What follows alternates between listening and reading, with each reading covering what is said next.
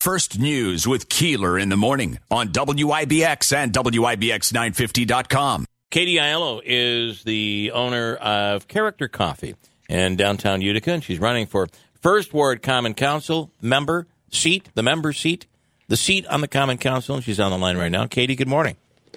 Good morning. Thanks for having me on, guys. So, uh, listen, you're in business. You're uh, you're busy. What makes you want to run for political office? Great question. Uh, I would say so. Yeah, I'm also on top of being a business owner. I'm a single mom to two girls, and they're four and two. And a lot of times, I spent uh, just thinking about what will Utica be in 20 years, 30 Yeah, years. yeah. Will my daughters want to stay here? You know, I moved away to Charlotte for a couple years and wanted to move back, uh, and I hope to keep being able to be a part of making more people want to do that and combating combating the youth exodus we see. Yeah. I, you know, I should have asked you this before he asked you the political question. How are you still in business? I guess is my first question. Uh, Yeah, and, I- and by the way, in any other setting, that would be an offensive question. but uh, but in a pandemic, uh, it's a pretty darn valid question. Yeah, all the rules are out the window now Yeah. since the pandemic. So uh, it's actually I give all the credit to Uticans. You know, especially when COVID like shutdown first happened, we had so many people just buying gift cards and showing up, or it's like they'll come out for coffee so one at a time. I think coffee's a little bit easier because it's uh, it's just an easy way for people to have a sense of normalcy for five minutes Mm-hmm. Yeah, to get yeah. out and go back, and it's it's a cheap cheaper product normally. Yeah, so. Um, nothing in a- What i- what is your uh, so when you you I, I can't just be you know uh, our goal is that our kids want to want to live here and, and not move far away. The how do you uh, you know like we made peanut butter this morning. How do you create the perfect recipe to make all that happen?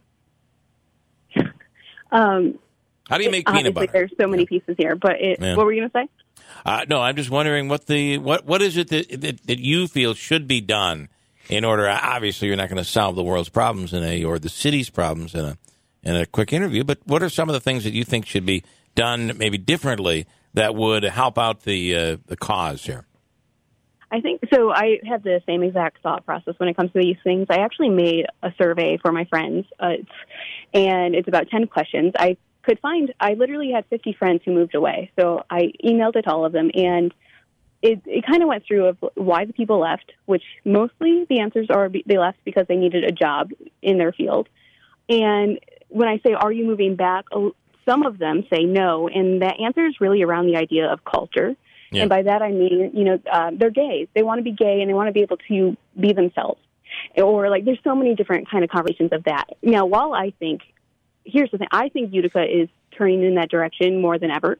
So that's comforting for me to know because we can fix the marketing piece of that. That's actually my background in communications. So any of the conversations that uh, those are the ones that I just want to use data to know what's actually happening and to bring solutions that will effectively get ahead of it. Uh, so if you're, I, I, what you're saying is, if you're alternative, it um, it it's it's not easy to stay here. You want to go somewhere where you feel comfortable, but you feel that Utica is becoming more welcoming. Absolutely. I mean, Yeah. how, how many of our, I think, what is it, 12% of our population is made up of refugees, even, and just Mhm. that's just the culture diversity. And I think out of all the districts, too, let me just give a shout out to First Ward of being the most diverse when it comes to even uh, just age and abilities and careers.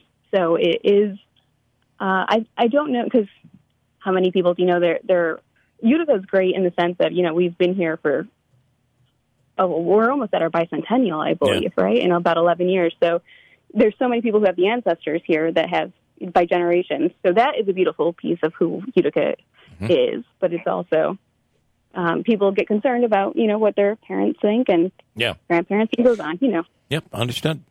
Katie, I know that you were very active on social media and had posted several videos about a number of issues. Two two of the issues I'll bring up: uh, the uh, debacle at the Board of Elections, and also the downtown hospital project. Can you kind of give us a summary of what your thoughts are on on those two um, issues? Yeah, I will. I, did I make a downtown hospital video? Oh, I Doesn't thought. matter with that. I'm trying to think of where. Oh, I, I didn't know about the talking about parking garage. Maybe there was, you know, I mean, that's, I mean, Sure. that's going to be a big part of the, the, you know, that's going to be a big decision. I think that, you know, the city's going to have to work with the county on uh, moving forward. Right. I will say with the actual, because obviously if people are just tuning in now, a lot of the conversation with the parking garage is that the, they want the city to pay for, if it's what, $300,000 now, the parking garage, a certain portion of it. I, as a, you know, as a resident, it's, it is right now, obviously you hear Frank Meola and members of the Common Council say Utica can't afford the parking garage and the expectations that they have.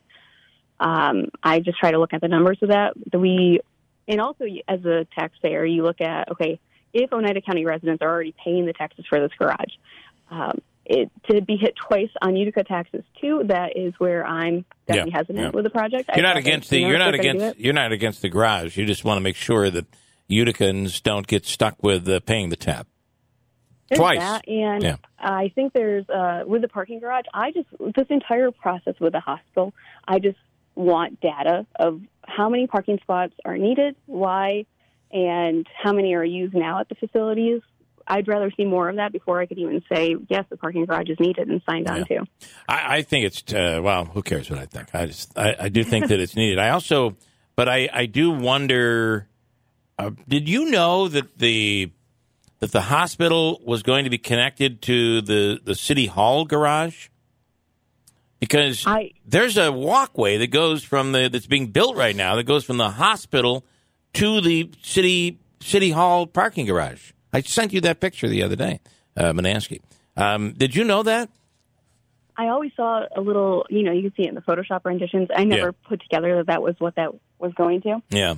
So, but it's there. Yeah, uh, got, I got to ask questions about that and see, uh, who, you know, who pay. Is that does that mean who will be parking there? Is it the public? Is it physicians? Is it uh, just a walkway back and forth? Um, I'm interested in that. We'll talk. City matters. Yeah. The parking garage has already, well, the, in the hospital in general, has already cost Utica as far as the land in these pieces. And if we're upkeeping the parking garage for the city, you know, th- those are just pieces I think we should play out of when yeah, it comes from yeah. county versus city of who owes what. Uh, that's interesting, and and of course the uh, the battle goes on. That's part of the eminent, eminent domain issue that Utica is handling right now is for the property for that parking garage. That's the next final uh, chapter in this whole thing. It's going to be very interesting. All right, so there will be. Uh, listen, if if you uh, make it to the council, um, this is going to be an important time, not only for the city of Utica, but the entire region, uh, the state, the country, the world, as we're trying to recover from this uh, incredible shutdown. It's going to be uh, some some real important decisions coming forward.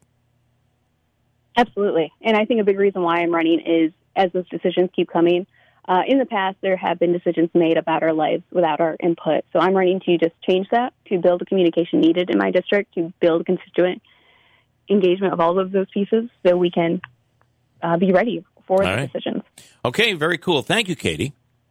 Thanks so much. And good luck out there. And uh, is the council election for the city of Utica is actually not until. Am I correct? When is when is that election? Is that November? November 2nd. I don't November, believe I have a primary, but village, the uh, primaries are in June. Primaries coming up, and village elections will be coming up as well uh, around the region. Okay, Katie, thank you so much. Have a good one, guys. You too. Thanks.